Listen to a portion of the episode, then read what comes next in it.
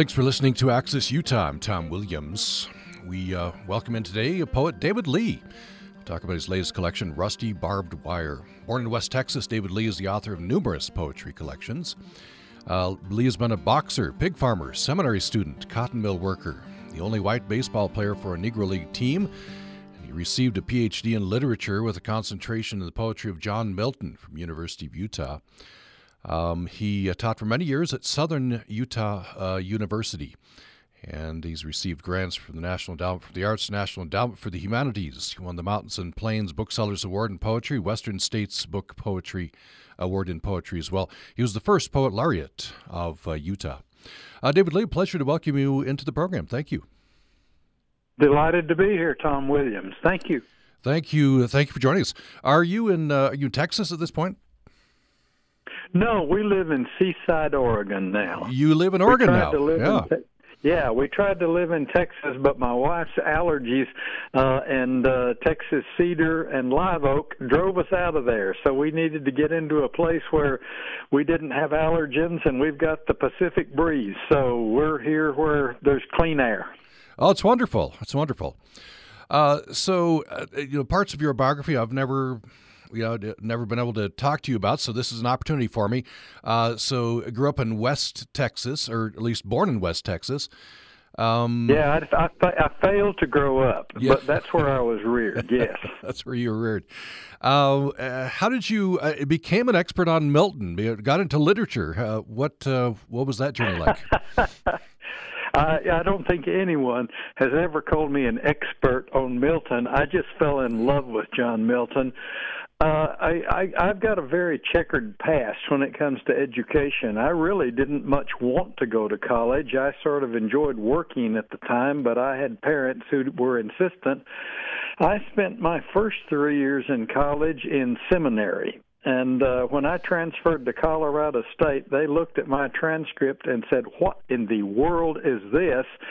Uh, what, what should we declare your major? And I said, well, since I've done so poorly, we, I should major in mediocrity uh, or Church of Christ. Uh, to take your pick. And uh, uh, I, I graduated. They they helped me graduate because I was getting drafted, and I wanted to have a, a, a, a BA behind me, so I can maybe have a good choice of what to do in the military.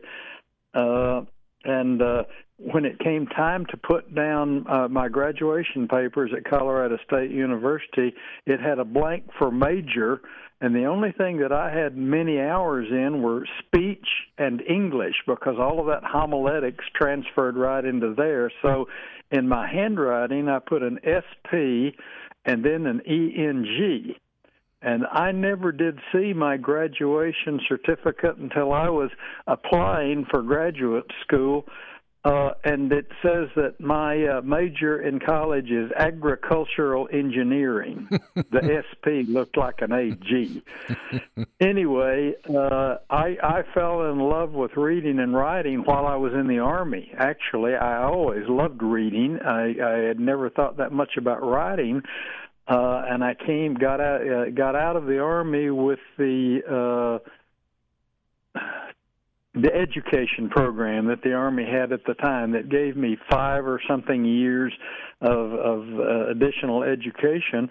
And I just on a wild lark started applying around and ended up getting accepted into the master's program both at Utah State and at Idaho State uh, for reasons unknown to me at this moment I chose Idaho State. uh, got an MA there uh, in one year. I did it all wrong. I did it too fast, but had a teacher there, Larry Rice, and his brother, big brother, Moyle Q. Rice, used to be a massive teacher at Utah State. So it was sort of in the family. He was my Milton teacher. And I fell in love with the writing of John Milton and then uh, graduated went to the university of utah because by then i had met jan and that was the closest to idaho state because she hadn't finished her degree. And uh, i found out nobody was minding the till and especially for veterans and i did my phd in one year uh, at the university of utah. Uh, did all of the coursework for it anyway, and uh, I just declared Milton as one of my major figures, uh, and so that's pretty much the Milton story. I just love Paradise Lost. Well, what is it about Milton that you uh, fell in love with? His mind.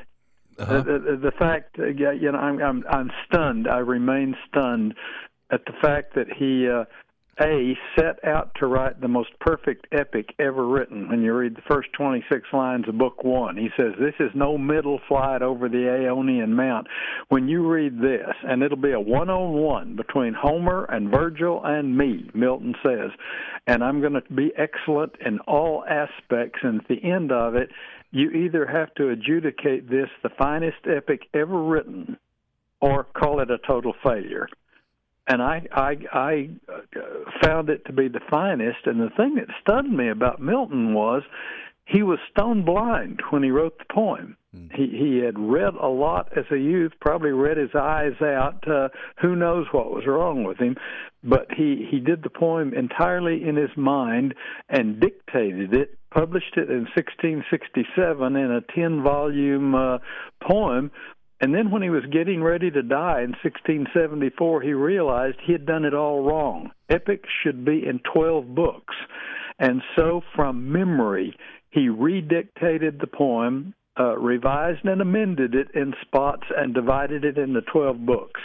And I think that's one of the supreme intellectual occurrences in the history of literature. Uh, so I'm I'm just uh, I'm, I'm fascinated by Milton and his mind. And of course, I had that first three years of seminary. When you read a Milton biography, you always come up with this sentence Milton, comma, of course, comma, had the Bible by heart at age, and they will always put either 12 or 14. I don't know why they picked those numbers, but he had that kind of capacious mind and that kind of memory. And uh, I was I was just taken by him, still am, and and and among other things, finding to be just a fascinating and wonderful writer. And at this stage in life, I I find his many people say he was a person who lived an entire life without laughing, and they must not have read him carefully because he has got some marvelous comic figures, starting with his Satan in Paradise Lost and especially Paradise Regained. And I just I just find that humor very, very wonderful and uh, and impressive. Now that's more than you ever wanted to know, but you asked the question. no, that's that's wonderful. That's wonderful. I, I, do want to continue with the poetry and, and of course your poetry and have you read some poems uh, from from Rusty Barbed Wire. Um, I have to ask this. So you, you, it's included in your bio here. The only white baseball player for a Negro League team. Understand you were a knuckleballer. Well, it, it, it was a Texas Negro League team. I'm mm-hmm. sure there were other white players on Negro teams, but yes, I was a pitcher. I threw the knuckleball.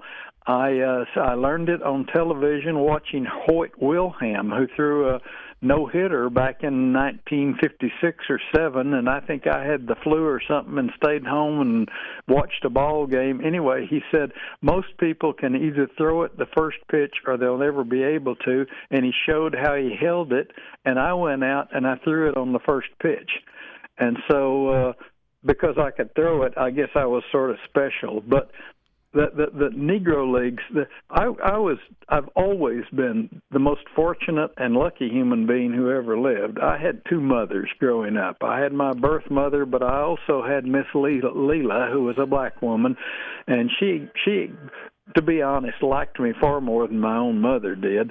Uh, she took care of me. But one day, uh, uh, the the two Anderson boys on the black on the on the Blue Stars team uh, both got badly injured in work accidents, and they had a, a doubleheader that weekend, and they needed a, a, a pitcher, a relief pitcher, and Leela volunteered me, and and she told me you need to go down Mr. Dave, get your get your cleats and go on down by the to the ball field by the airport because they're going to be working you out." And I knew who was playing down there, and I knew I didn't belong on that team. And I said, "Oh, I'm I'm I'm afraid I'm not going to be able to do that, Leila." Miss Leila, I always called her, and she said, "Well, then, Mr. Dave, I am so sorry. I'm just not going to be able to do any supper tonight." Or, and I said, "All right, when?" And she said, "Go right now." And I went down, and from the get go, I was basically accepted on that team, and it was just one of the most joyous periods in in in my life. I'm I'm not a good athlete. I was not really. I'm I, I realize now I'm one of those people who can honestly say at this age I never was the man I used to be. I enjoyed playing with those people uh, and it was a highlight in my life. And uh, I, I, I can tell stories about it, but mostly that's how it happened. Yeah, that's that's wonderful. Thanks for telling that that story. Uh, so uh, you got your PhD, and you're uh, looking around. I guess uh, I guess the plan is then you'd be a professor of uh, literature somewhere. Ended up at Southern Utah University. Um, yeah, that was that was pretty much an accident. I, I guess it was, it was a fortuitous accident. Uh, everybody who goes through a PhD program comes out the golden boy or the golden girl. Everybody gets at the end the rah rah, you know, with all of the cl- cliches. Keep your nose to the grindstone and your shoulder to the wheel, and work hard. And someday you can be at Harvard if that's what you want to do and that's what I thought I wanted to do, but I needed to get that first job. As, as I said, I did it wrong. I, when my son went to graduate school, I told him, if you do it the way I did, I will kick your rear all the way to Shinola and back. You take some time and learn. I rushed on mine because I had the GI Bill and uh, I just felt like I needed to be in a hurry, and I could have learned so much more if I'd done it. But I did finish all of my work, uh, the classroom work, in a year, and I was set to to go out and and you know just spend a year studying, do my prelims, written and orals, and then spend a year writing my dissertation, which at that time I thought would be on John Milton. Uh, and I looked around, and that little college down there, which was then Southern Utah State College, and they had just gone from junior college to four year status, and they had an opening. They had two openings, a, a permanent one and a one year and I wanted one of the two because Jan could finish her degree at Idaho State, and then we could get married and we could go down there together for our first year of marriage, and uh, I could get some of that coveted Golden Rule experience, uh, stay a year or two, and then you know move onward and upward, and that was the original plan. But then I went down there and fell in love with the school, fell in love with the area. My heavens, you can't ask for a more beautiful place to live that part of a life. And uh, and I had some absolutely wonderful people to work with down there who, for, for reasons known to the gods, took a shine to me and sort of mentored me along and helped me cover up the areas where I was deficient and. uh I, be, I became the person, for better or worse, who I am today, and I ended up staying. I never, ever had it in the back of my mind that I would stay there for an entire career, but by golly, I did. Hmm. so there it is. That's the story. How do you navigate the very interesting, um, you know, uh, uh, travel uh, journey from you know West Texas to Southern Utah? You know, culturally, uh, the, the the landscape, but you say it did. Uh, well, th- those years there formed you. Well, uh, after, uh, after I graduated from high school, my parents left West Texas and they moved to Durango, Colorado. They built, they bought a little fish farm, and in high school, I had been very active in the Future Farmers of America, the FFA, and my senior year, I, w- I was actually the Lone Star Farmer of Texas. I, I got my Lone Star Farmer degree and all of that. And I think they got that fish farm thinking that would be something I could probably be good at and stay in the family and work and be in an agricultural area. And and Durango, Colorado became the locus Uh, and then I ended up uh, going to Colorado State University for my degree because I had in-state tuition from there. And then after the Army, I, I thought I wanted to go back to Fort Lewis College, uh, uh, get a graduate degree, go back there and teach in Durango, and, and a, a job opening just didn't turn up. One of the reasons I was interested in Cedar City is my dad was born and reared in Panguitch, Utah. And I had a whole side of my family I really did not even know down in southern Utah and I wanted to go down there and find out, you know, from that side of the issue, who I am and what what heredity that I have from that area. So that was the draw. But just the fact that the job was open in the first place, but that was the draw. And as far as going to graduate school in Idaho and Utah, again, I, I, I from Durango, Colorado. I had fallen in love with the Rocky Mountain West, and I, I really wanted to spend more time there. And especially after going through the Army, I wanted to go back to a place where I felt good and comfortable in, and and try to regather myself and start a life. So.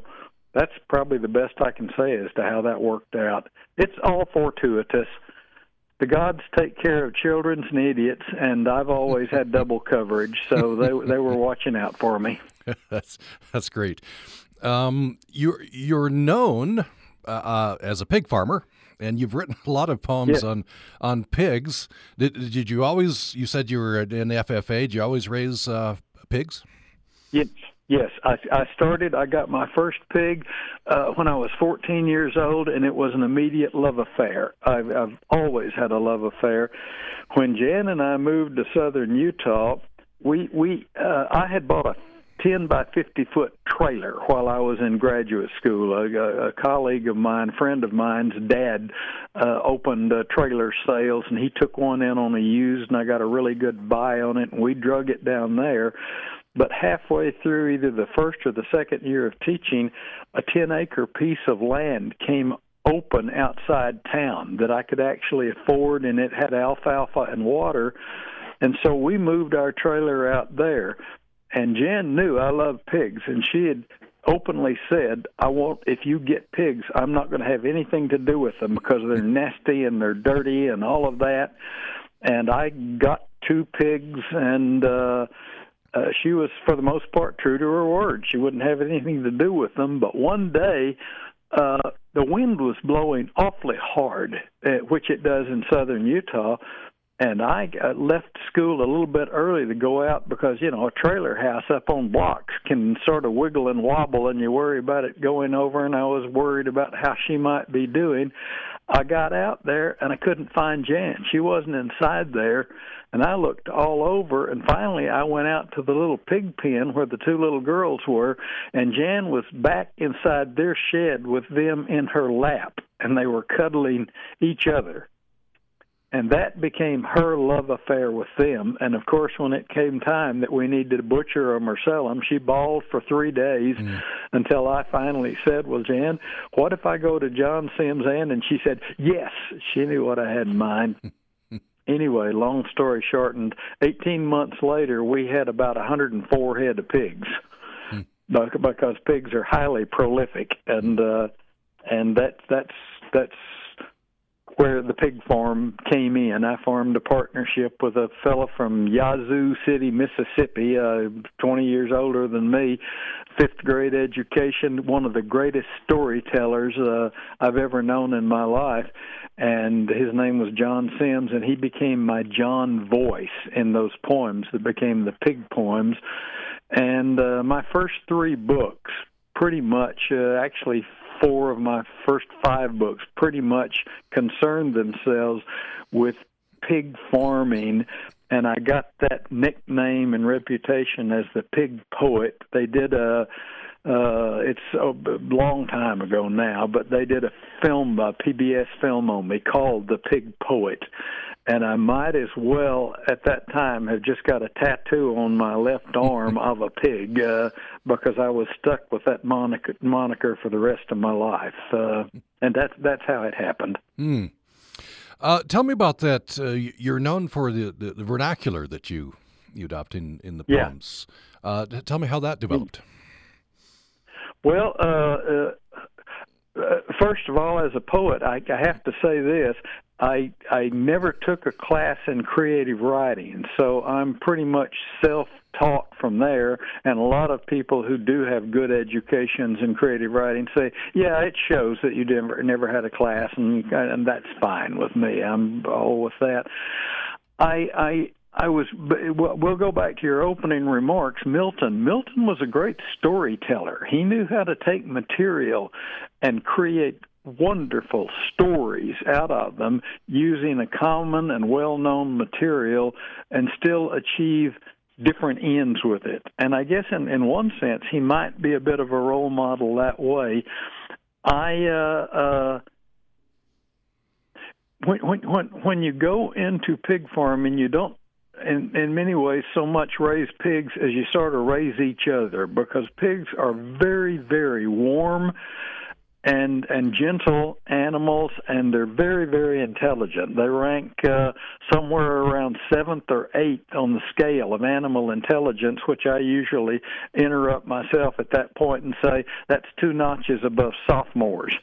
But they're bright animals. They do like people very much. They have the same kind of diet that we do. We just have a lot in common. Uh and so I, I, I guess just sort of a love affair develops there, and out of any love affair, stories will come. And so I started listening to the stories that were going in, in and out of my head, and and actually most of my writing is sort of subconscious. I I don't so much write the poems as they are given to me, and I listen to them as the voices tell them and then I write them down.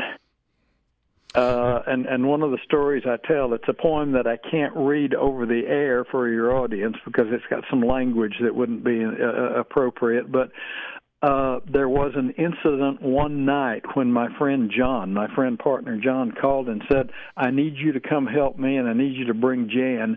I've got a little pig, and she's in trouble, and we may need Jan with her hands." And and the pig was trying to birth and she was too small. She she was bred too young, and so we spent the night trying to save the pig, save the little pig, uh, uh, and and finally went home like at two or three or something in the morning. And uh, I had to study for my class, and it was ironically a Milton class I was studying for, for. But I uh, had all of my notes uh, in front of me and uh, and a cup of coffee to try to keep me awake and I was studying. And the next thing I know the sun's coming up. I am holding in my hands a stone cold cup of coffee with a spider floating in it. And I look down below that and on the, the yellow notepad that I was trying to make notes for my Milton class is a completely finished poem titled For Jan with Love, based on what happened the preceding night, I have no recollection whatsoever of writing a single word. Mm. It happened. Wow, amazing, amazing. And that that basically was the beginning of these poems that I would write. I would think about them, I would experience them, I would try to form some sort of a narrative out of them, and then I would sleep on them and in sleeping the the voice would come to me and help me shape that poem. And often the writing of the poem was almost auto writing it took no effort at all. The pencil would move itself. And then later when we moved farther away from uh, the, the university where I taught. I, I had uh, uh, when we lived in Paragonah, I had about 40 minutes each way, going and coming, to be completely alone in the car. And at that time, I had a very, very good memory and I would think my way through all of these poems while I was driving, dream them at night, and then think them during the day. When we moved down to Cedar City or down to St. George, I had about an hour and 15 minutes each way, but I used the same process. I would think the stories, I would think the poems, I would dream on them, and I would write them in my mind while driving. And I could usually hold about 14 poems at a time in my head and I was also I'd been elevated into the I was a member of the enemy camp. I was an administrator, mm. and I was on an 11 month contract. The only month I had off in the year was August. So in August, I would go to my cabin, uh, wherever, whatever that cabin was at the time. Could have just been, you know, at one time it was just a camper uh, on the back of a pickup. But I would go somewhere where I could be alone, and I would just for one month sit and for the first time hold a pencil in my hand and write the poems out and then go through the process of revising, correcting, and whatnot. And that's how I wrote my early books. Hmm. So that's how it happened, and the the stories were just things that sort of amalgamated and shaped themselves inside my subconscious mind more than conscious, and it all came through dream. We, Don't know if uh, that makes a yes, sense. yes, definitely does. Thank you. That's uh, appreciate that. Uh, we're, we're going to head to a toward a break here. Before we do, I wonder if we could have you read a short poem from from the collection, Rusty Barbed Wire. Uh, do you have your, your book with you? I've got it right in my oh, hand. Okay, I'm I'm thinking. Uh, hopefully the pages match up. It's page six, yep. uh, 16 on on the, in the Kindle version. Uh, the poem called Tuesday Morning, driving to the auction in Salina. That's ironic. That's one of the poems that my wife likes me to read when we go out. So you're on the same oh, wavelength oh, as right. my as as my wife. You bet. Tuesday morning, driving to the auction in Salina. Sometimes, says John, it's so pretty here I can't stand it. I'm on that hay swacker. It's green alfalfa all in front and then them red Utah hills behind climb up to the mountains just like they're pasted on blue. But then, as times I'm alone, I listen past it all.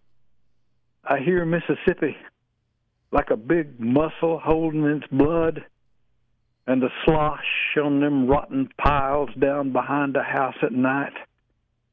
I can almost see that moon trying to push up the sky reflected off the water. And the clouds fall apart like pieces of paint coming off old walls in the bedroom. It's almost the taste of fog floating down the river behind the cold night wind. You know what I mean? And John drove in silence, thinking me asleep as I stared out toward the shrouded river a thousand miles distant, listened to the sliding brown water move over the etched memory of a red and white bobber dancing on the ripples of my mind. Mm. Beautiful. It's Tuesday morning driving to the auction in Salina. Uh, the poet is uh, David Lee. We have him for the hour here. And the latest collection is called Rusty Barbed Wire, and that's out and available now. We'll have more following this brief break.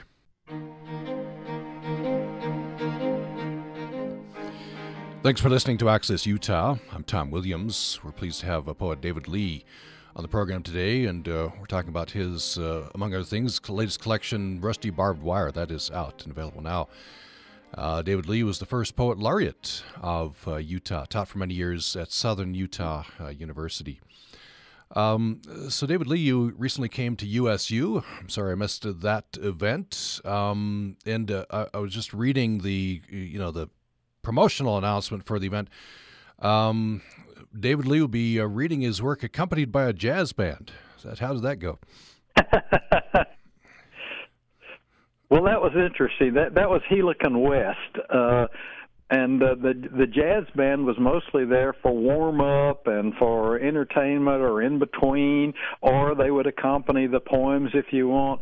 Uh, they they had me read for oh I think they said 30 to 40 minutes. I think I ended up doing 36. Uh, yeah, that's the way I am. Pretty much uh, middle of the road on everything and uh, I didn't use the jazz band uh, at all that was the Ken Brewer Festival, and Ken Brewer was the second poet laureate of Utah, and he was very much my adopted brother. He was my son's godfather. I mean, we were that close. And so I took the opportunity to uh, introduced Ken Brewer to to the audience. I read uh, half of the reading were my poems, and half of the reading were his, and I can do a fairly decent imitation of Ken Brewer. Uh, and so I, I, gave, I gave him two for one for the price of one, and uh, it was I had just a grand time there that night. Uh, it was a it was a terrific audience, and uh, uh, and got to resurrect Ken, and felt like he knew he knew he was there, and it was just terrific. So yeah, that was fun. And then the next day we did a panel discussion with uh, two artists who are instructors in the physical arts on uh, the Utah State campus, and that was just a, a hoot and a holler too. It was a it was a great experience, a great time being there. I like coming to Utah State. It's like coming home. My son went there. He got his master's degree there, so we've got we've got our roots. Um, you have, uh, uh, reading a couple of interviews you gave, it, some poems you say that you, I guess, as you're writing them, or or an influence is is a piece of music. You mentioned a poem that was you had in mind uh, Beethoven's Ninth, another one Beethoven's Fifth, uh, yep. for example. Yep. Yep. Uh, as, as a matter of fact, uh, that's interesting that you're asking, you're going in that tangent because the book that I'm working on now, my next book, uh, we, we're, we're getting ready to leave for Spain for the winter, and I'm going to take this book with me. Uh, its its ironclad tentative title is the Canonical Hours, the hours of meditation or prayer during the day. But what I've done is taken uh, seven of those hours. I don't use all eight. I don't use nine o'clock because I never did any meditation at nine. That was my first class always, and so that was work. But I, I look at each of the canonical hours through jazz, through music that I like, and I, I make an interpretation there. So I I uh, am really interested in using music. I had another book called Stone, Wind, and Water, and almost every poem in that book was based on a piece of music. Uh, and, and another poem that I'm used to be very well known for was Rhapsody for the Good Night. Uh, Garrison Keillor read a section of that to welcome in, quote, quote, the new millennium when we went to the year 2000. But it was a five section poem and uh, during the entire time I wrote that poem, I listened to George Gershwin's Rhapsody in Blue. My daughter was a wonderful pianist. She broke the poem up into five, uh, the the piece of music into five movements, and she played them. She she taped the music on the wall, and she would move the, her piano, her clavinova, around the house uh, so, so I would get sounds coming from different areas, and each of the movements in, in Rhapsody for the Good Night is based on one of her chosen movements and her di- dividing it into five sections. So I very, very much like working with music as a background and a motif. Yes, that's really important to me. I'd like to have you read another uh, poem or two. Uh, one that I uh, struck me as another brief poem. Uh, this is page 86. Um, psalm written after reading Cormac McCarthy and taking a three hour climb to the top of Pine Valley Mountain. Uh, Tom, did you call my wife and ask her what poems she would like you to read? I did not. Both but of I... the two poems you've gone are two that she always uh, when when when she's going to a reading with me, she asks me to read either one of both of those two. And actually, this one uh, is a poem I wrote for her when we were getting ready to leave the state, and we didn't want to leave Utah as such. We just wanted to get on with a different part of our lives. And this was a love poem for her, and uh, it's the one that she always requests. So, yeah, Psalm written after reading Cormac McCarthy and taking a three hour climb to the top of Pine Valley Mountain. And it has an epigraph from Soren Kierkegaard Laughter is also a form of prayer.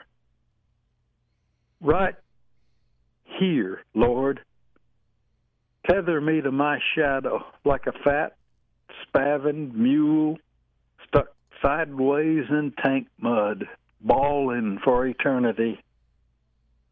At midnight, when the stars slip their traces and race the moon like wild horses to their death in the darkness, let my hoarse song twine with the night wind. May the bray of today's laughter fall like a pitchy top branch from a tall yellow pine, straight down like winter sleet to the mountain's bent and trembling knees. Yeah, thanks for asking for that one. Yeah, well, it's, it's, it's good to be in sync with Jan. That's wonderful.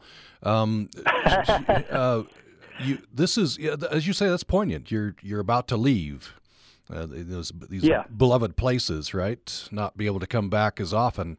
And this is a kind of a well. What, what we did when we retired, we bought the archetypal pretty good pickup and the proverbial fifth wheel trailer, and we loaded it up. I, I didn't want to be a person who retired and just hung around all the time, and and. uh to be honest, I had been a workaholic for a long time. We we didn't take vacations. We just we just worked. As I said, I was on an 11 month contract and uh, normally came to the college six days a week uh, during that time. So we took off, and for about eight years, we traveled pretty much nonstop from Mazatlan to Fairbanks, Orlando to Port Townsend, Washington. I think Jan said we hit 42 different states during that period of time. So, yeah. Uh, try, try, just trying to focus into the whole idea of place, but also Utah is the place, and southern Utah, down in that area, is where our roots were deep. And so when I say right here, Lord, tether me to my shadow. You know, I don't intend to have a a burial. You know, what do you do with uh, cremated remains? They they asked Jan what they ought to plan for with that when my time came, uh, and and she said, "Well, I I just guess we do something with them." And they said, "Well, would you would you like us to plan on a water burial? And she said, well, that might be nice, uh, but what do you have in mind? Uh, uh, and they said, well, would you would you want a river, ocean? And she said, well, well, why would you need that when we've got a perfectly good toilet right here in the house? So, but right here is just uh, where where where we called home. Mm-hmm. I wonder before we go to another break, I wonder if you'd read an, another poem for us. This one uh, uh, is page one seventy eight. Um, Big Bend triptych. Big Bend, rather, triptych. My, my, yep. This this is from the period when we tried to live in Texas, uh, when we settled down in Bandera, and uh, we we we fell in love with the Big, Big Bend Park down there. Yeah, Big Bend triptych, a Texas poem, three parts. One, cottonwoods bent over the seep spring like viejos, wondering what it was the wind uncovered and who put it there. A page from an ancient myth in need of translation. Surely a miracle to be understood through the ceremony of libation. Two, hot morning sweats with fervor. Droplets like sin offerings evaporate into mirage puddles as believable as salvation or the serpent's memory of the garden. Blistered sand, clean as a miraculous portrait of the Guadalupe Virgin woven by wind drift, patiently waits the monsoon shatter of pitchfork rain. Three, the delicate balance. Santa Elena's shoulders bunched together above the quiet river. A dream pathway for the waxing moon to carve the letter of El Nombre de Dios into sky. Above the darkened world, as the river's nubbed teeth gnaw the slot Canyon subway into granite silt, carrying the great stone walls, grain by immaculate grain to sea. Thank you. That's a Big Bend triptych um, with David Lee from his collection Rusty Barbed Wire Selected Poems. Uh, let's take another break, and uh, we'll be back with our last segment with David Lee following this brief break.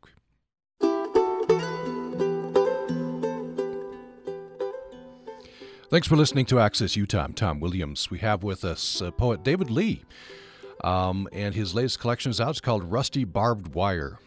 We've had him read uh, some poems. We'll have him read another one or two before we end here. Um, David Lee, the first poet laureate of Utah, taught for many years at Southern Utah University, author of uh, many collections of uh, poetry. Uh, so, David Lee, you wrote. You we've read had you read some poems, uh, you know, based in Utah. That one in Texas. W- will there be poems uh, from Oregon? Yeah, some some. I, I, am writing from this place now. Yes, uh, in in the new book, in in the uh, the the canonical hours. I'm sure there will be some Oregon poems. And uh, I imagine those there's there's it's wetter weather there, a little cooler. You know, well, it's it's a sort of a weather where you almost never see either the sun or the moon. Ah, uh, yeah. It's it's it's cloudy. Uh, I, I've got a good friend in New Iberia, Louisiana, who every year sends out an FMA, a full moon alert, and mostly sends it to me because he knows what my response is going to be. Uh, Sir Possum, thank you kindly, but as you need to know, we don't have moons in Oregon. we have to travel across the state line to be able to see a moon.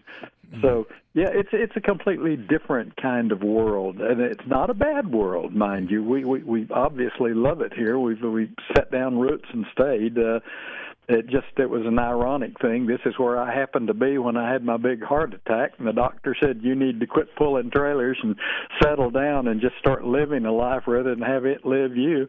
And we thought, well, this is one of the most beautiful places we've ever been, and Jan can breathe here, so why not give it a try? And here we are. well, I'm, I'm, glad you found a, a good place. Um, something that struck me um, reading a couple of interviews that, that you gave. You say, I'll just quote this in virtually every poem, I try to sneak in something that I actually think no one will ever notice, but I know it's there. Yeah. Sort of a gift to myself to rediscover sometime later to create an aha moment. That's that's that's interesting. Yes, I do. I I, I do. I, I think that's part of the. Fu- we writers write for many reasons, including to entertain ourselves, and that's just one of the little things that uh, gives me a, a nice little bit of pleasure. Put slipping something in that I know nobody's going to ever pick up, and and you know I'm, I'm going to tell a story based on that. I had one book. It's called Day's Work and I wrote that in 1986. I had a sabbatical, and we ended up. I was supposed to be. I, I was a Bodleian scholar at Oxford, and we did not like London at all. It was just. It was almost like the Oregon weather now. We weren't ready for it then. It was cold, and it misted and rained every day, and I was used to the desert and we were going to go home, but I had a, a, a connection to a friend, and he was waiting for the phone call, and he said, "You just got to come down here uh, and and and live, and you can write your book here." So I, I spent the entire winter. I, I already had the poems in my mind, in my head, and then I was just going to put the book together, finish it out, and put it together. But what I had in mind was to make it a quote quote perfectly structured book and by that I meant, uh, well, what I had in mind, it would go into two halves. It was one day's work, and it would divide right in the middle. And I had it down almost to the exact page where I said, that's half the job done, and the first half's the hardest. Now it'll be easy going downhill. All right, now that's the story. Now here's a reaction to it my daughter was in the seventh grade, or uh, later was in the seventh grade. She was only in the fourth, I think, when we were, in, maybe even younger than that. But anyway, in the seventh grade, she had a friend. Her name was Karen Mahan. Her dad was a, an Episcopal or a Lutheran preacher, uh, which is neither here nor there. But she got interested in my poems and read some of my books. And she came up to me and said, "In this book," and she had days' work. She said, "Did you purposely?" Intend for it to, in the middle, say we're halfway through? And I said, Did you get that on your own? And she said, I counted the words and you only missed it by I can't remember what she said. I hadn't done that, but I was somewhere around a hundred words d- d- d- divided. So sometimes, even though I think nobody ever will, gee, out of the mouths of babes, uh, she picked she picked that up completely, and then she went back and she told me how she had picked up the other parts of the structuring hour by hour through the day, and how I had marked them, and I was just stunned from a seventh grader. So maybe some of this things, uh, some of these things I'm trying to plant inside there, I don't think anybody will get, are a whole lot simpler than I think they actually are. but yeah. yes, I do like to do that. Yeah, that's just a, that's a game. I just have a couple of minutes left. I want to have you read uh, uh, one last poem. Uh, this is page 221. It's called Last Call. Oh, my. Yeah, I wrote this uh, poem for my big brother, best friend, uh, William Kloefkorn, uh, who was the poet laureate of Nebraska.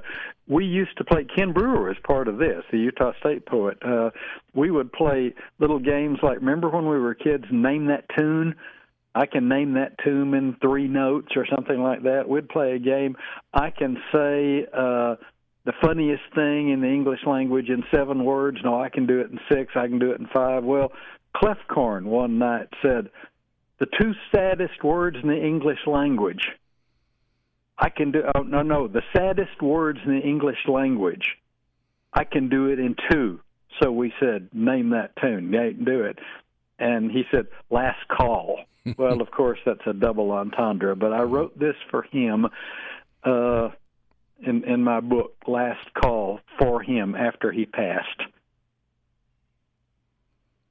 Last Call, the two saddest words in the English language from a conversation with Bill Kloefkorn.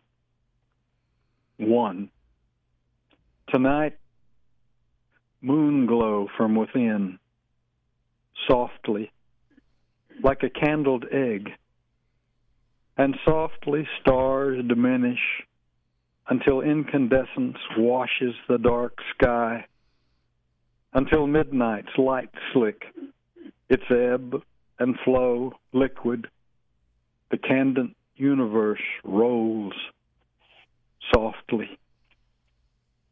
Two.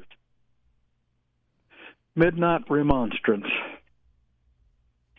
There are those, I wish honestly, only to remember being gone and only memory.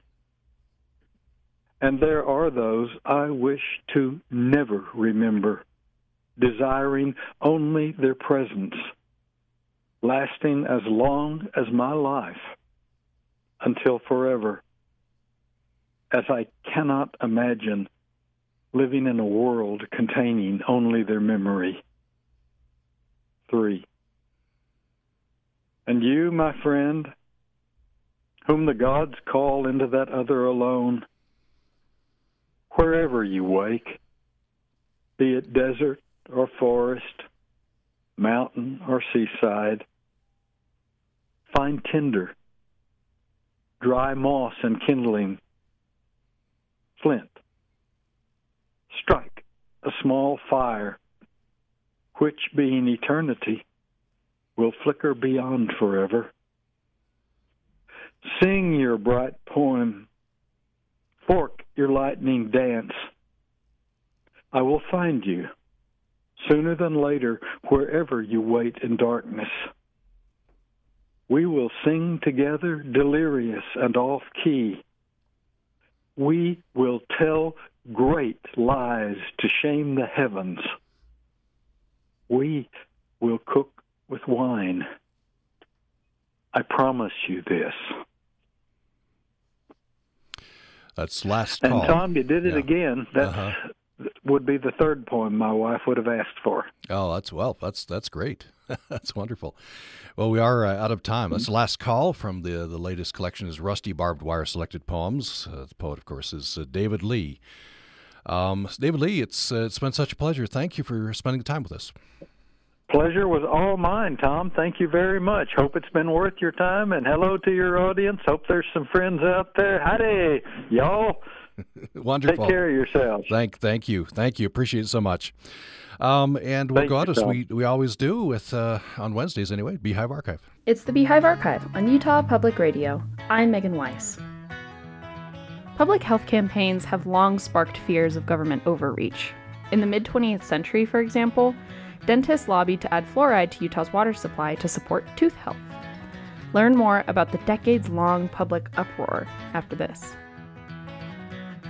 I'm Jody Graham, Director of Utah Humanities. Beehive Archive is brought to you on Utah Public Radio by Utah Humanities with the generous support of the Lawrence T. and Janet T. Dee Foundation. We are proud to partner with community organizations to tell Utah stories and hope you will tune in each week for the Beehive Archive.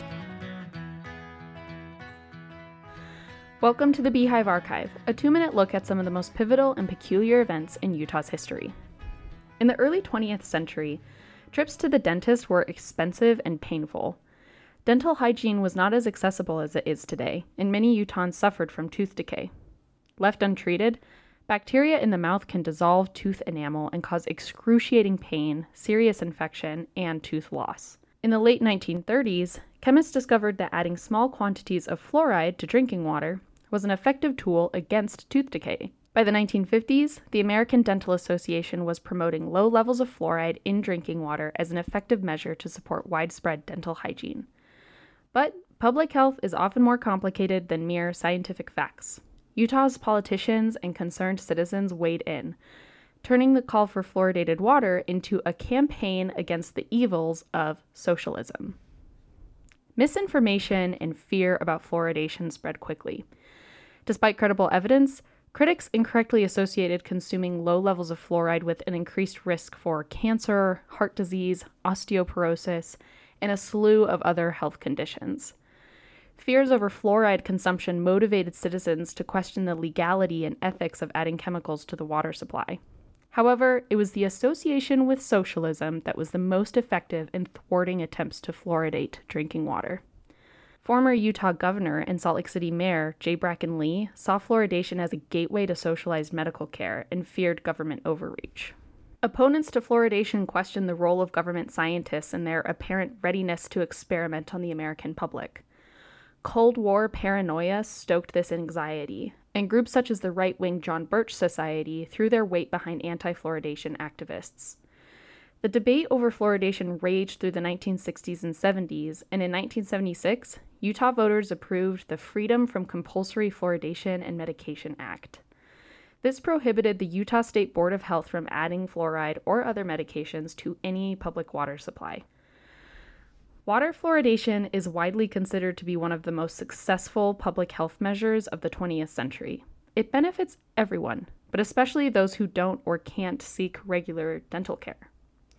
Despite this, Utah remains one of the least fluoridated states in the nation, with only 52% of the population served by community water fluoridation.